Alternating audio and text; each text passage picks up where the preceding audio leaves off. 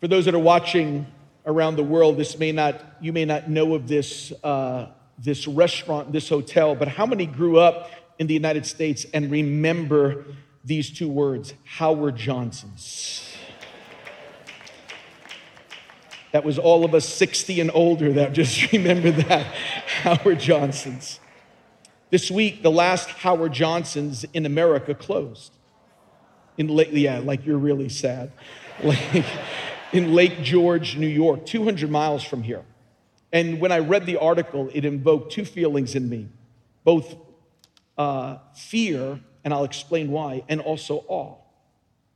And Cindy and I pastored for almost 30 years in Highland Park, Michigan, which is the city within the city of Detroit. Highland Park, Michigan is surrounded by Detroit. First car, first paved road, first assembly line, all right there in Highland Park, Michigan, where we lived. We lived on a street called California Street, and at the corner of our street where we bought our house, there is, we, we were 100 feet away from a Howard Johnson's that was actually on our street corner. In the late 80s, I used to go there and eat lunch, and even for those of us who remember Howard Johnson's, eat ice cream there. When I planted the church in Detroit and moved on that street, the Howard Johnson's was closed for a few years and it was abandoned, dilapidated. Um, and my house was literally 100 feet away from the, the, the back of Hojo's, is what people used to call it. That's important to know because in 1990, we started our church that many of you know. We bought a, um, a Triple X movie theater in Detroit that ran the movies till the day that we bought it. And we, we, at that point, they gave us the keys, turned out the lights, and then we began to start a church. And our home and Howard Johnson's was one mile from the church. The church was brand new, and as we were trying to urge people from the community to come in, in the outlying um, areas of Detroit, the police found in that Howard Johnson's, 100 feet from my house, three bodies of prostitutes that were strangled the Howard Johnson's Hotel saw that three prostitutes in, in the Highland Park, Detroit area were strangled and left in those abandoned rooms. In the next month, they recovered 11 bodies over the area, and they said a serial killer was on the loose. And as they called him, they called him the Highland Park Strangler. I knew God called me to start a church in Detroit, and I knew God called me to purchase a Triple X movie theater as a testimony that if God can transform that building, He can transform anybody.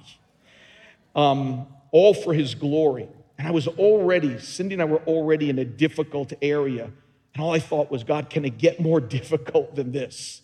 We just started, and now, as we're trying to open up a church, we have a serial killer on the loose, literally in our area. How, how, how can you raise up a church, God, and facing these kind of obstacles? How can people come to church without being fearful? Let me just be honest with you. How can you pastor a church when the pastor is fearful?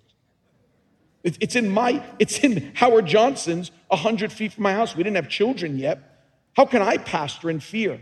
And 30 years ago, I was faced with this question How? How do you do it? How? And while I was trying to figure out the how, I was coming up with all these ideas heavy security or bring in security, um, pay the police to patrol the area during services, escort people to and from their cars, um, both morning and night services, even cancel the night services. So we would begin try to figure this out. All I knew how to do, how to do it was to come up with some plan. But I have to tell you this God had a better plan. God always has a better plan. And his plan to me, that I'll explain these next few moments that I want to encourage you with, was how do you do this? And I'm thinking how, and God is saying this to me remember, remember, remember that I'm going to explain to you how God began to bring me through one of the most difficult times. And I've used this weapon all throughout my life. That if you're wondering how, just remember that God can. If you're wondering, how are we going to get this done? Just remember that God can do it. I believe that. When I think over the 10 years before starting that church in the Triple X movie theater, and remember all that God did and the people he saved and the miracles he performed, let me throw up one other place that many of us know that is closed down just like Howard Johnson's because this place God needed to remind me of. How many remember a department store called Montgomery Ward's? Anybody remember that department store? I went there, I would buy a king size sheet. I would hang it on the back of grocery stores, schools, and the projects in Detroit. I'd go into crack hotels and I would take the sheet and I'd hang it and I would show the founding pastor of this church, David Wilkerson's cross and the switchblade on these giant reels. I would show the cross and the switchblade. And when we got to reel at the end of reel number one, I would put up somebody to tell their testimony. I would then put on the other reel, turn on the projector, and show it on a king size sheet um, in the middle of in, in, in, at sundown in Detroit, and then I would give an opportunity for people to be born again for the very first time. And I remember over those 30 years from being there that we watched pimps and prostitutes, drug addicts, drug dealers. We watched people from all over begin to become saved, and God begin to change their life. And what I felt like God kept telling me was this remember what I did before because I can do the same thing again that God kept telling me, I need you to remember. Instead of trying to figure out the obstacle in front of you, just remember what I did in the past because that's the way I can bring you through this. How do you start a church in a triple X movie theater surrounded by pornography and now a serial killer added to the mix? Here it is. When the question is how, the answer is this remember that God can. When the answer is, how are we going to do this? How am I going to get this? Job? How am I going to stay alive? It's remember that God can. And I kept hearing from the Lord, the answer to your future is remembering your past. That's why the enemy, listen to me, believers, that's why the enemy distorts our past. See, past to many people means the regrettable things that I wish I would never would have done.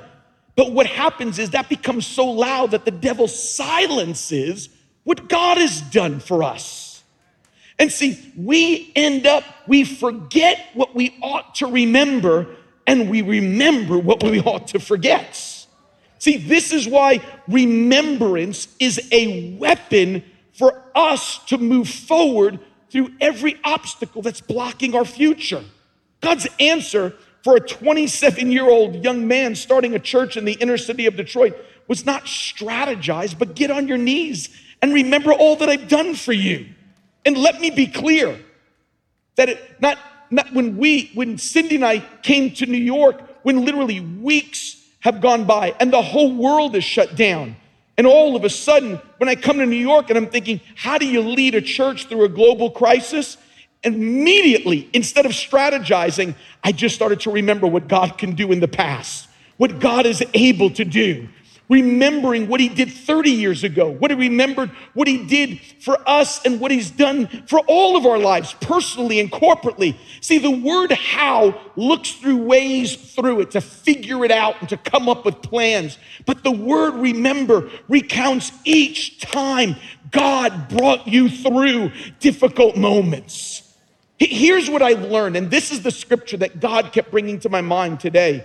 Deuteronomy is about a new journey for three million people. The children of Israel have just left Egypt and are now getting ready to embark on a journey into the promised land. They're about to go into a place that they've never been before, fight battles they've never experienced. And Moses is about to give them a charge. How do you turn wanderers into soldiers? How do you turn people that have never experienced this into soldiers? You were fighting the elements in the desert. Now, now you're going to fight nations in the land.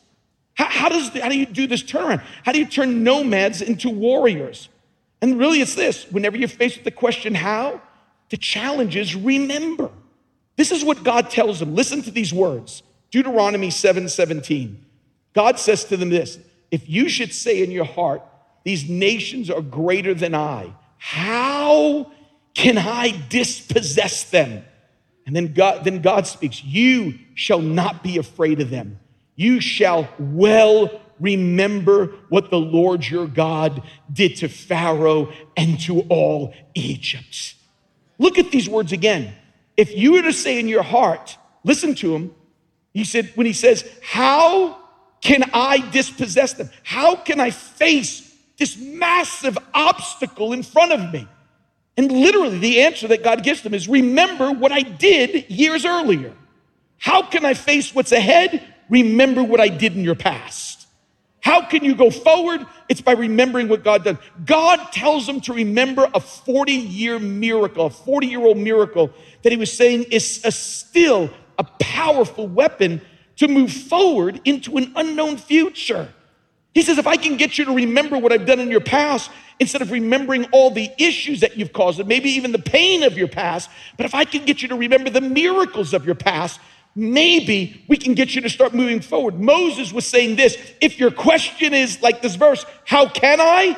He says, your answer is remember what the Lord your God has done. If you're sitting here today and you're going, How can I? How can I become a Christian? How can I begin to move forward? How can I believe for God to provide? And it's literally remember what the Lord your God has done.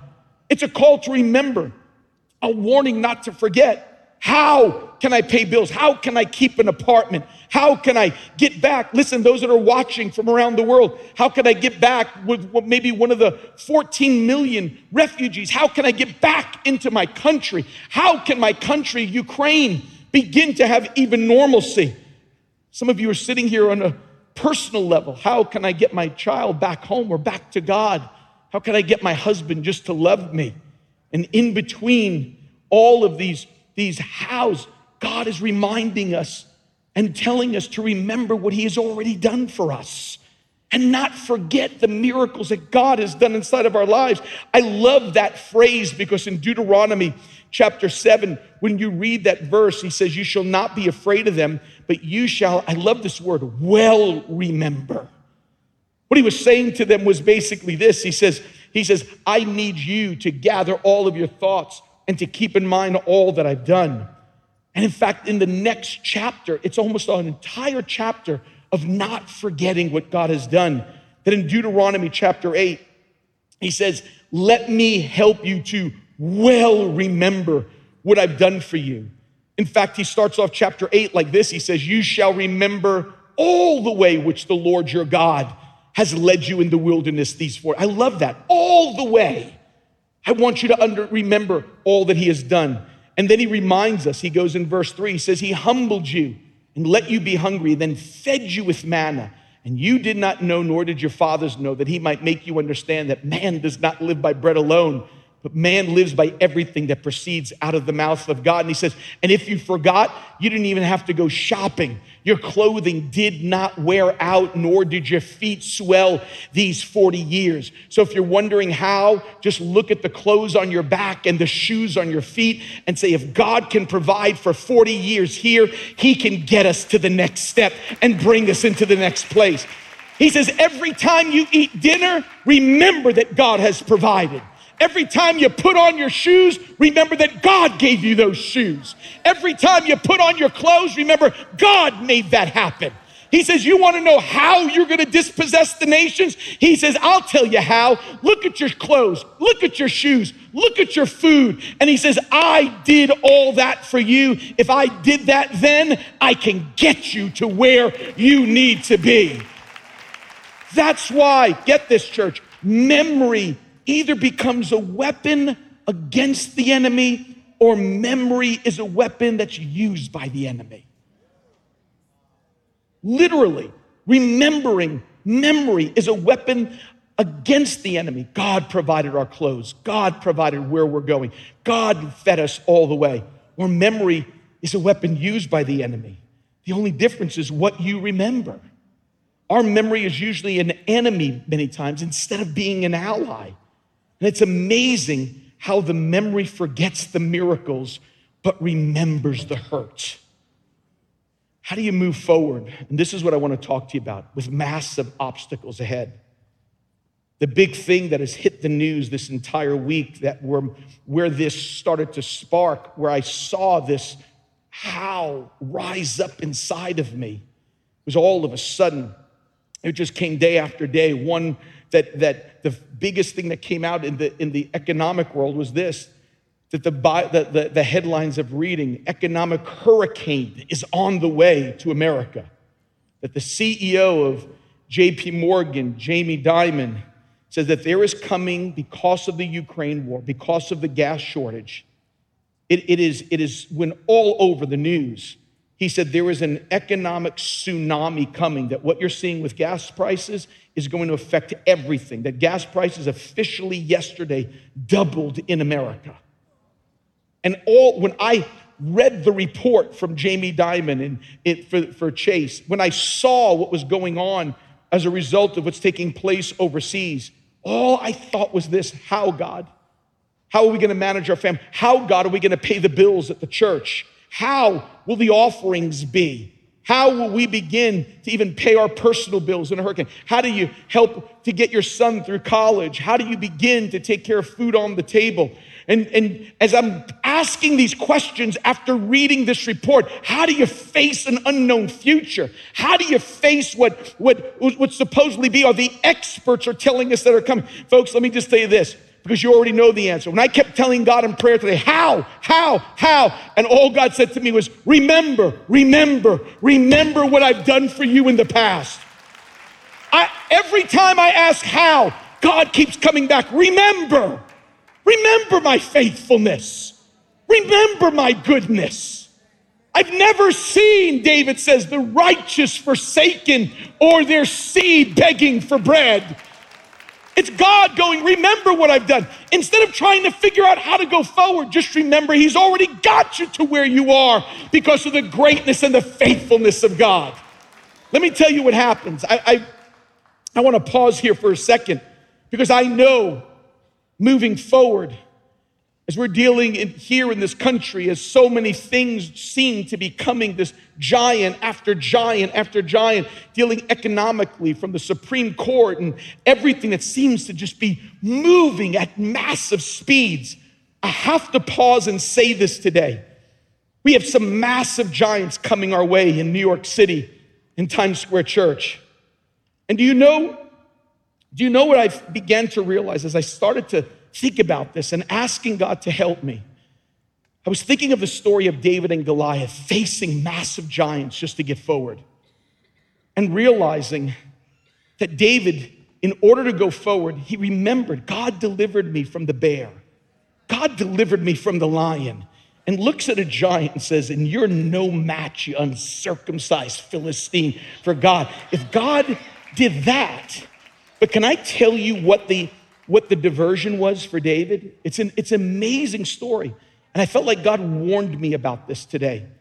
That here's what's incredible David's biggest obstacle was not Goliath, but just steps before he was going to Goliath, you know who it was? It was his oldest brother. I want you to listen to this. Just before he fought the giant, his oldest brother started to pick a fight with him.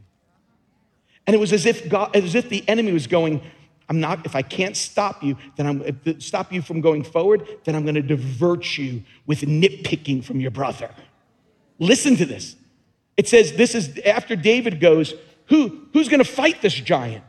What, what's done for the man that fights this giant? And all of a sudden, his brother, look at this. Now Eliab, his oldest brother, heard when he spoke to the men, and Eliab's anger burned against David and said, Why have you come down, and with whom have you left these few sheep in the wilderness? I know your insolence and the wickedness of your heart, but you've come down in order to see the battle. But David said, What have I done now? Was it just a question? Then I love this part. Then he turned from him, his brother, to another and said the same thing, which would who's going to fight this giant? And the people answered the same thing as before. Listen to what was happening. While David was trying to win the fight, his brother was picking a fight with him. And folks, I'm just telling you this the enemy is going to do whatever he can to bring fighting this way when our giant is this way. He's going to begin to bring people that will come in and, and, and, and begin to fight on, on, on minutia and go like this, and we start missing. And so instead of remembering what God has done, we're fighting ourselves fighting like this instead of moving forward to what God wants to do in us. And that's why I love that God, God begins to put that little moment that where David was facing a diversion, and instead of engaging with the diversion, he turns back around asks the same thing to the same people. Instead of engaging and nitpicking with a brother, he goes, Let's go forward, take out this giant, and let's see what God is gonna do for us at this point. That's what happens. There's always a diversion that's there, and God knows He can come. There was a coming economic disaster on the heels of the Ukraine war. And that's why the, the challenge for us is to make sure that we're fighting the right battles, moving forward in the right direction. See, when my question is how, God's answer is always remember. And here's what I want to just challenge you with what am I to remember? What am I to remember? When you're sitting here today, you're watching online, whether you're watching from Belize or Uganda or Scotland, whether you're watching from New Jersey or California or Florida, wherever you're watching, or you're sitting here in person at 51st and Broadway, Pastor Tim, what am I supposed to remember? I want to give you two things that I want you to remember that has helped me get through every obstacle, especially these last two years. Let me give you the first one. I want you to jot this down. When you don't know what to remember, here it comes. Number one, start at the beginning. What do you mean, Pastor Tim? When you don't know what to pray and you're faced with an unexpected future and giants ahead of you, I learned something in these last couple weeks, and that was to start at the beginning. But not just the beginning of me, I'm talking about the real beginning. When you don't know where to start, go way back. I ran into something really interesting that liberated me as I started to re- read Old Testament prayers from some of the leaders, when they faced how, they went all the way back to the beginning. Let me explain. When they asked the question, How can we win this battle when we're outnumbered? How can we survive as a nation when we are in massive trouble? How can we rebuild when we have been decimated? All three of these are questions that how that these leaders are faced with. But they started, if I, if I may, with the granddaddy remembrance of them all. Here it comes, folks. They started, they remembered, here it comes, beginning. They remembered creation, and every one of their prayers started like this You made the heavens and the earth. You can get us through this.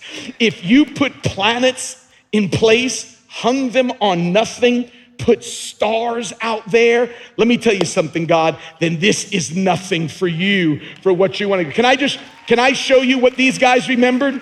Folks, listen to this. When Hezekiah was faced being outnumbered by Assyria, here's Hezekiah's prayer. Here it comes. Hezekiah prayed before the Lord God and said, O Lord, the God of Israel, you're enthroned above the cherubim. You are God and God alone all the kingdoms of the nation, of the kingdoms of the nation of the earth. And then he just says this You have made heaven and earth.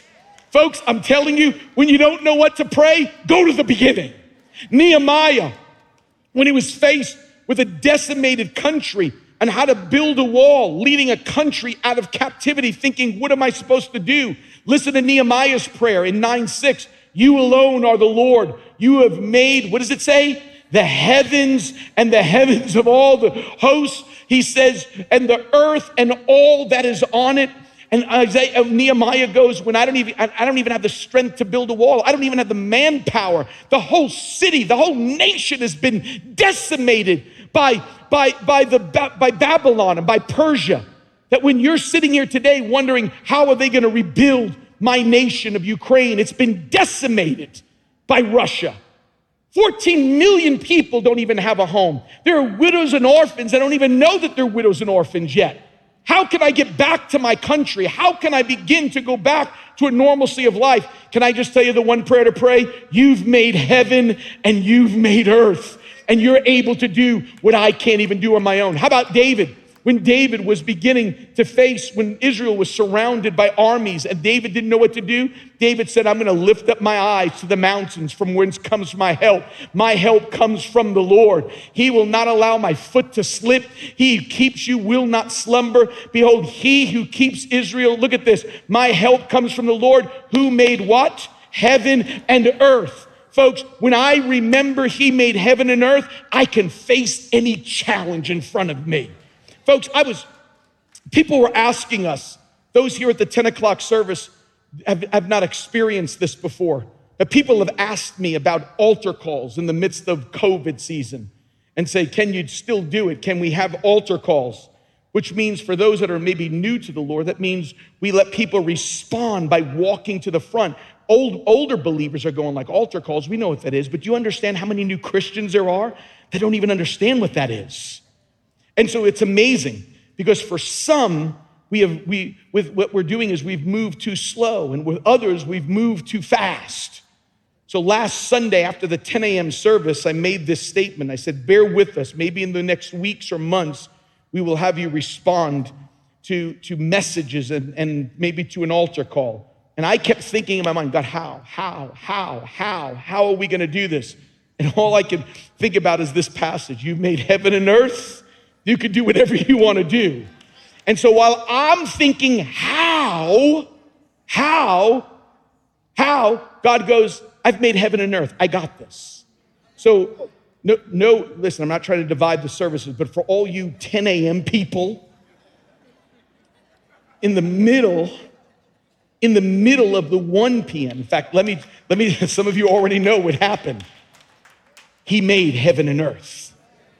In the middle, I'm reading through Nehemiah 9 on the mercy of God, on how God, every time we fail and every time we have arrogantly acted, God showed up again over and over again. In the middle of reading Nehemiah chapter 9, some man to my right, to your left, stands up and goes, I need to come home. I need to come home. I need to come home. I need to come home. And literally walks down to the, and then those that were here, we watched families all walk down. We watched, we watched moms with children. We watched dads with sons. We watched husbands and wives, people in wheelchairs, all coming home. And before we could even figure out how to how to do an altar call, God already did the altar call.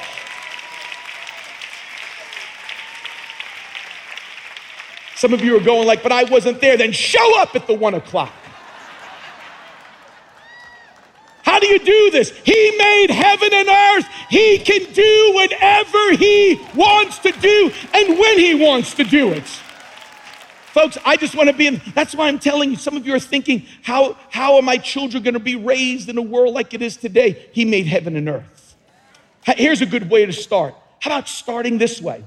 Man, bring those children. At, at, after the one o'clock service, we're going to dedicate, right now, I think we're dedicating 20 children, five online, and then another 15 that are coming in. And this is a great opportunity. If you're here, just go, you can go out, ask one of the ushers, or just go on your phone, tsc.nyc events, and just sign your child up, and then be here for the one o'clock.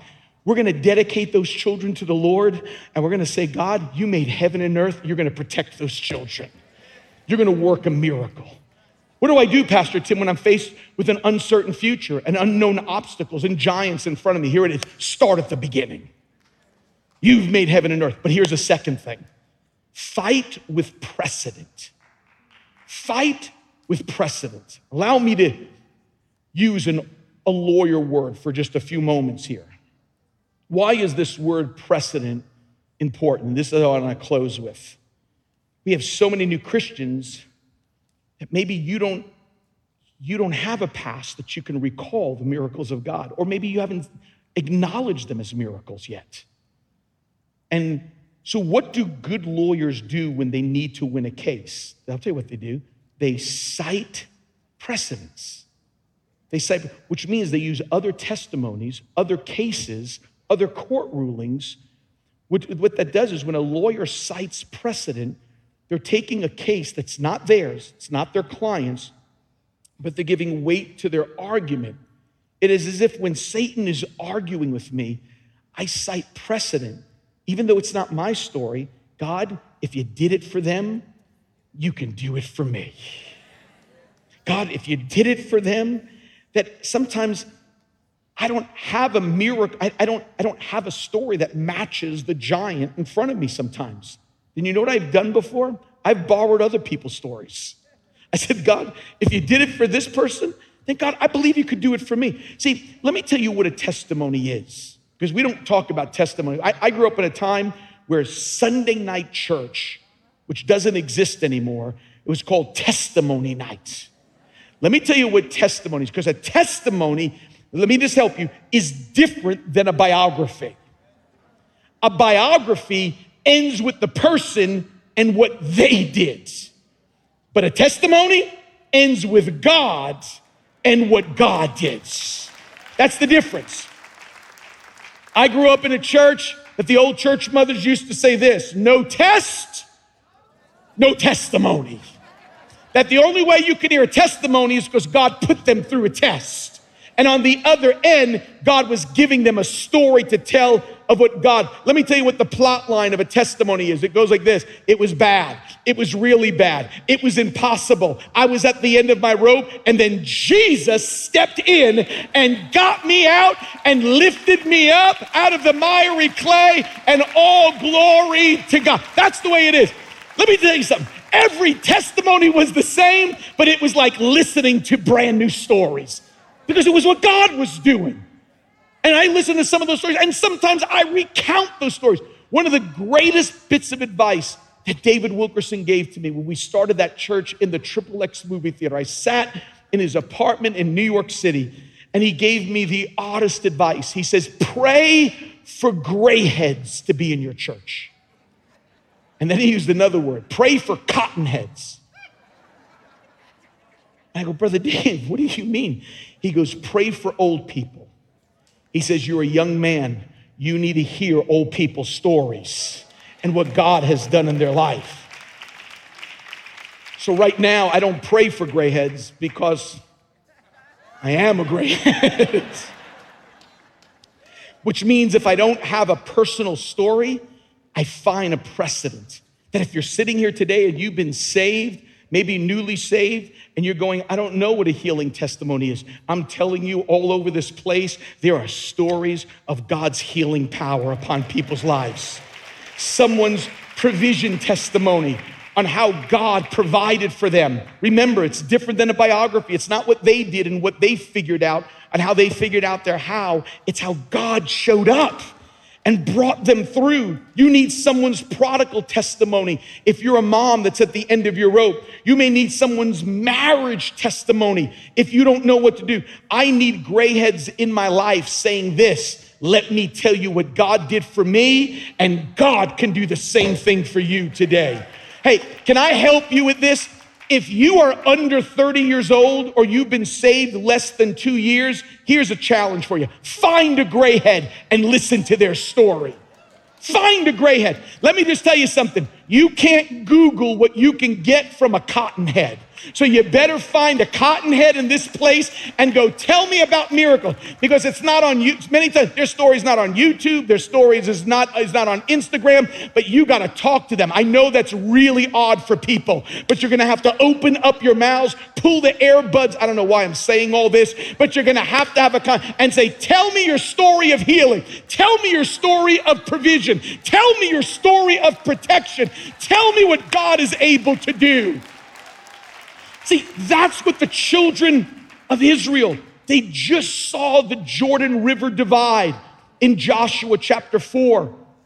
They divided it in half like the Red Sea.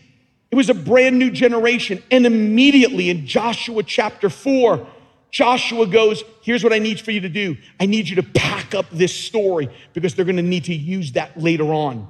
Listen to it. He says in Joshua 4 22, Then you shall inform your children, saying, Israel crossed the Jordan on dry ground. For the Lord your God dried up the waters of the Jordan before you until you had crossed, just as the Lord your God had done to the Red Sea when he dried up before until we had crossed. Verse 24, that all the people of the earth may know that the hand of the Lord is mighty, so that you may fear the Lord your God forever. He was saying, Your children are going to need that story one day. They're going to need that story to say, He opened up the Red Sea, He opened up the Jordan, and He can open up doors that I couldn't even open up on my own. Hey, let me cite for you, let me give you precedent for those that are sitting here that may need to know about God's protection. Maybe you're watching online from, from Kenya or watching online from Barbados or watching online from Italy, and you're going, I need the protection of God. I need. So let me cite precedent for you for just a moment. David Wilkerson told that story when he was telling me about grayheads. I remember him telling the story about a grayhead right here in Times Square Church of a 70 plus year old woman that lived in the Bronx. Lived by herself, but lived in a very, very, at that time, it was a dangerous area. And, she, and Brother Dave said the woman told her that someone broke into her house. We're citing precedents now. Someone broke into her house one night and she had a two story flat. And she came down, she came to the edge of the stairs and saw the man breaking through the front window of her home. Breaking through. This 70 year old woman didn't know what to do. She, she had no ability to defend herself. And so immediately she started yelling at the man climbing through her front window a scripture verse. Acts 2:38. Acts 2:30. She stood at the top of the stairs. Acts 2:38. Acts 2:38. Which the, the verse says, repent and be baptized in Jesus for the gift forgiveness of your sins. That's that was her only weapon.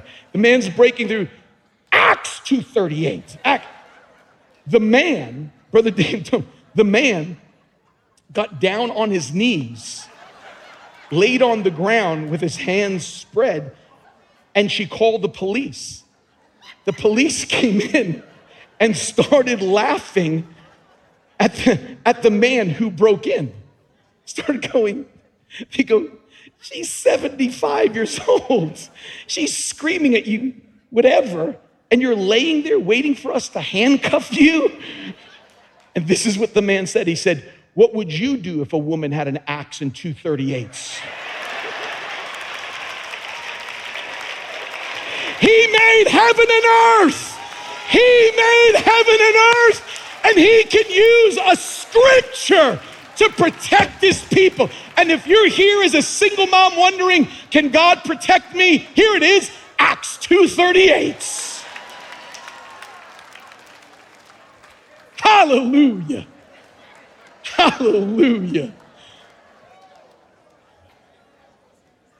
How do you how do you start a church when a serial killer is on the loose? The Highland Park serial killer was caught in 1992.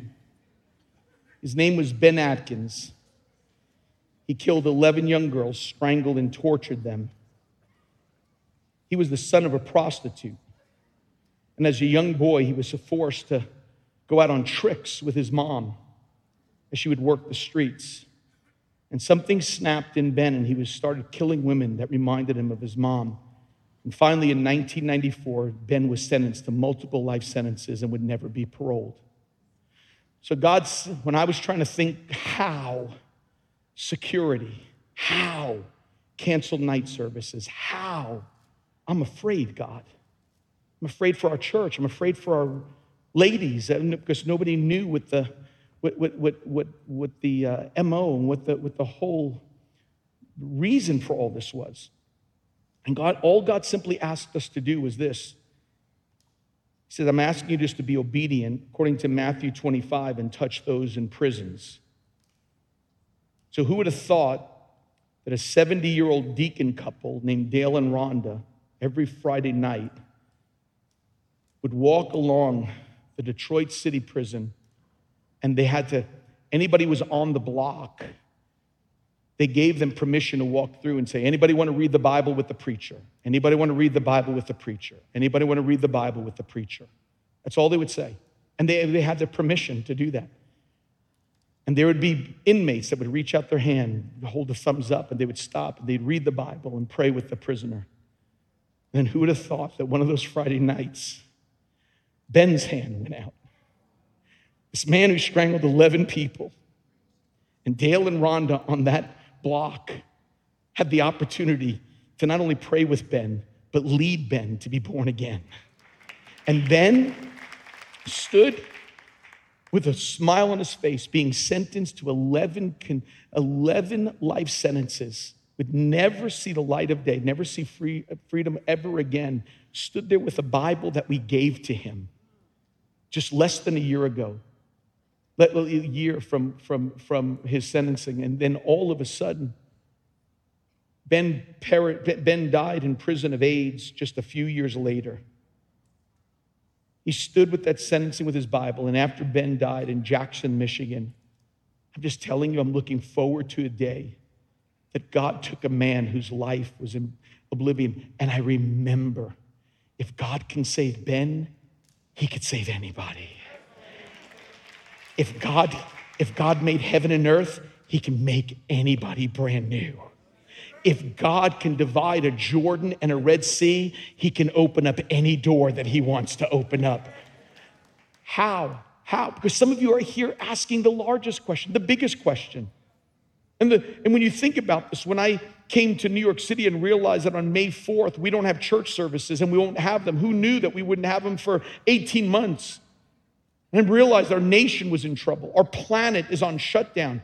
How can you pastor? It's literally remember what God has done. It's remember what God has done in your life, what God has done in others' life, in our life, and realizing that God, if He made heaven and earth, and if God has brought testimonies with people all around you, that in order to face the future, you need to remember what God has done in the past and that God can still do it again. And today, He can do it again. I, would just tell you if you want to even hear, you want to cite precedent, listen to the Wednesday night worldwide prayer meeting. Listen to Pastor Carter's message on the day I preached to nobody. When God asked him to preach on a rainy day that nobody showed up in a field their whole worship team was out there. And Pastor Carter wanted to shut the whole thing down. And he said, I heard the voice of the Holy Spirit say, Preach. And, and Pastor Carter's going, There's nobody here. So he told the whole worship team, Play, and nobody's there. And he said, And the Holy Spirit said, Preach. And there was nobody in front of him. And he said, He heard the Holy Spirit say to him, And don't be short, make it a long message. Like I would have just gone up and just go, We love you. God bless you. He said, I preached for 20, 25 minutes a gospel message to nobody. And then he heard the voice of the Holy Spirit says, Now give an altar call. There's nobody. How does that happen? He made heaven and earth. How does that happen? He said, when he asked for those who wanted to be saved, there was no expectations at all. He said, all of a sudden, these hedges, some guy rolls out who's been there all night from being drunk, who heard the message in the bushes, rolls out to get saved. Another man was hiding behind a telephone pole. We don't know what those are. We have satellites now. But he has a telephone pole and comes out and goes, Is this true?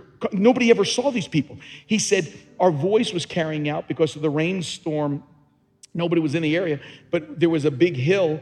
And all of a sudden, these two teenagers come up over the top of the hill going, We want to be born again. He said, The day I preached to nobody, four people got born again on that day. How does that happen? How remember? How can I remember? Every time you say how, and let a trigger switch come, remember what God has done. Remember, He made heaven and earth. Remember that even if I don't have a story, I know, God, you have stories, and some of those older folks in the church, being one of them myself, just ask us. There are stories for you young converts. I'm telling you, if you, those are just be newly born again, maybe for months, or young people that are 30 and under, just ask someone. We'll tell you how God provided. We'll tell you how God protected. We'll tell you that He has angels that can guard you. We'll tell you that He can stand, He can do things that you can't do on your own. We'll tell you the stories of prodigals that come home. We'll tell you the stories of Highland Park stranglers that it didn't look like anything can happen. And on a Friday night, God saves a strangler, a serial killer. God can work miracles. And you know the biggest how that people ask? The biggest how that people ask sometimes is this How can God love me? How can God accept me? It's because you're dealing with the past. The past that you do remember that you should forget. And God's going, I can, I can forgive your past change your present, and prepare you for the future. That's the miracle. Of it. Some of you are looking at me going like, not me, not me. Those watching online, not me, not me. And here's my word to you. He made heaven and earth. He opens up oceans and rivers. He begins to use 75 year old women yelling Acts 238. He can change you today. He can work a miracle. How, Pastor Tim? How? Remember the answer? Remember. Remember what? Here it comes. Romans 5 6 says, if you want to know, remember this. When we were utterly helpless, with no way of escape, Christ came at just the right time and died for us sinners who had no use to him. And then it says this now we can rejoice in a wonderful relationship, all because of what Jesus has done. Not you, what Jesus has done in dying for our sins, making us friends of God. What he was saying? Here's the answer to your how. How? Remember the cross. He loves you. That is why Jesus died for you. At your worst, when you're thinking how, God goes, Remember what I did for you. How can you love me? Because I came and died for you. How? Today, today, He wants to change you. No matter what your how is, if you're sitting here today, I'm telling you, there is a moment that God wants to come in and change you from the inside out. How does that happen, Pastor Tim? It's when Christ comes in and changes us. That Jesus refers to it as being born again. He said it's like a brand new start for, for you that's sitting here today for you that are watching and for you that are here in person. It's a brand new start for you. Well, how does that relationship happen? How does, how does it born again start? Now, keep in mind, born again is not our word, it's Jesus' word. And Jesus just simply said this He said, No man can see the kingdom of heaven. That's the future unless they're born again. Right now, God can do that for you right now. He can change you, He can come in and change you from the inside out. Pastor Tim, how can He, since of my past? Remember, He died on the cross to make it happen right now. You are here today as a living miracle. You're watching. Maybe you're listening to this on another day that someone sent you the link. He is doing this to say, Remember the cross. If you want to know if Jesus loves me, just look at the cross. He loves you so much that He died for you. For God so loved the world that He gave His only begotten Son, that whoever believes in Him should not perish, but have everlasting life. How do I, how do I have that relationship with God? I'm not inviting you to be a member of a church or a religion. I'm inviting you to walk with God every day, to have Christ come in and change you from the inside out. That's the born again relationship. Just Jesus uses that word. He was saying this just as you've been born a first time physically, God wants you to be born a second time spiritually. First time in a hospital, second time it happens on the inside. How does that happen? Simple as ABC. A, it's admitting I'm a sinner. Every one of us have a sin condition that we can't fix ourselves. Can't fix it with a promise. There's not a priest, a pastor. There's not a religious place. There's not a synagogue or a mosque. There's not a program that can fix the sin condition. Only God can. How does He fix it, Pastor Tim? That's the B word believing that God sent His Son to, to fix our sinful condition that we couldn't fix on our own. It was Jesus that reminds us that when he died that, that death on the cross, what he was telling us was this it would be foolish for Jesus to say, just get good, just get better, and then you go to heaven. Then why would God have to send his son to die for us if we can get ourselves to heaven? It doesn't even make any sense. Believe, believe that God sent his son to become my sin bearer. Sin had to be paid for, sin had to be dealt with. And Jesus would do it for me. He died the death I was supposed to die, lived the life I couldn't live, and gave me a reward, heaven and forgiveness that I don't deserve. And see, confessing Him as Lord. Boy, that's a big word. Romans 10, 9, and 10, that word Lord actually means you're in charge now. You don't just get Sundays for 90 minutes, you get every day. Religion asks you to sit in a seat on a Sunday, but a relationship with God wants to walk with you every single day. That can happen right now. So, whether you're watching online or here, would you just close your eyes and bow your head for just a moment? For just a moment. And if you're here today and say, Pastor Tim, I, I, didn't, I didn't know if God could love me based upon what I've done. based upon where I've been, based upon what I've, what I've said, based upon my life. And I'm here to tell you to answer the question Does God love me? Remember the cross. Does God care about me? Remember the cross. How can I be saved? Remember the cross. The giant of your past, the giant of sin, is overcome by remembering the greatness of the cross. If you're here today, say, Pastor Tim, if that's true, maybe I'm like that guy rolling out of the bushes. Maybe I'm that girl that came out from behind that telephone pole. Maybe I'm that student that's coming up the side of a mountain. And maybe you're sitting here today. Maybe you're watching online from that nation, that country, and you're going, I want to start a journey with God. I want to be born again. And if you're here today and say, Pastor Tim, when you pray that born again prayer, would you put me in that? I want to start a journey with God today. I want, I want God to come into my life. I want, the most important question. Have you been born again? And your response is, I want to be born again today. So, Pastor Tim, when you pray that prayer with every head bowed and every eye closed, watching online, listen carefully. I want to be born again. When you pray that prayer, would you put me in that? For just right now, because I want to do something else. But if right now, if that's you and saying, I want, I want to, I want to be part of that prayer. I want, I'm not going to ask you to stand, but I am going to ask you to do this. If you're here today and say, I want to be part of that prayer without any hesitation. If you say, put me in that prayer today, Pastor Tim, would you just hold up your hand right now? Just hold it up high because I want to make sure I see every hand that's up. Keep them up high. There's one, two, three, four, five, six, seven, eight. Got you over there. There's nine, 10, 11, 12, 13, 14, 15, 16. Keep them up. I want to make sure I see every hand that's up. Anyone in the balcony, I want to make sure I see every hand that's up in the balcony. 16, 17, 18, 19, 20, 21, 22, 23, 24. Got you over there in the corner, 25, and got you in the back, 26. You could put your hands down. God bless every single one of you today. And if you're watching online, just text the word decide, just in the chat line, put the word decided that you made that decision today. Come on, can we all pray this together? Let's pray this together. Come on, everybody out loud. Dear Lord Jesus, I believe you're the Son of God. I believe that on the cross, you took my sin, my shame, my guilt, and you died for it. You faced hell for me so I wouldn't have to go. You rose from the dead to give me a place in heaven, a purpose on earth, and a relationship with your Father.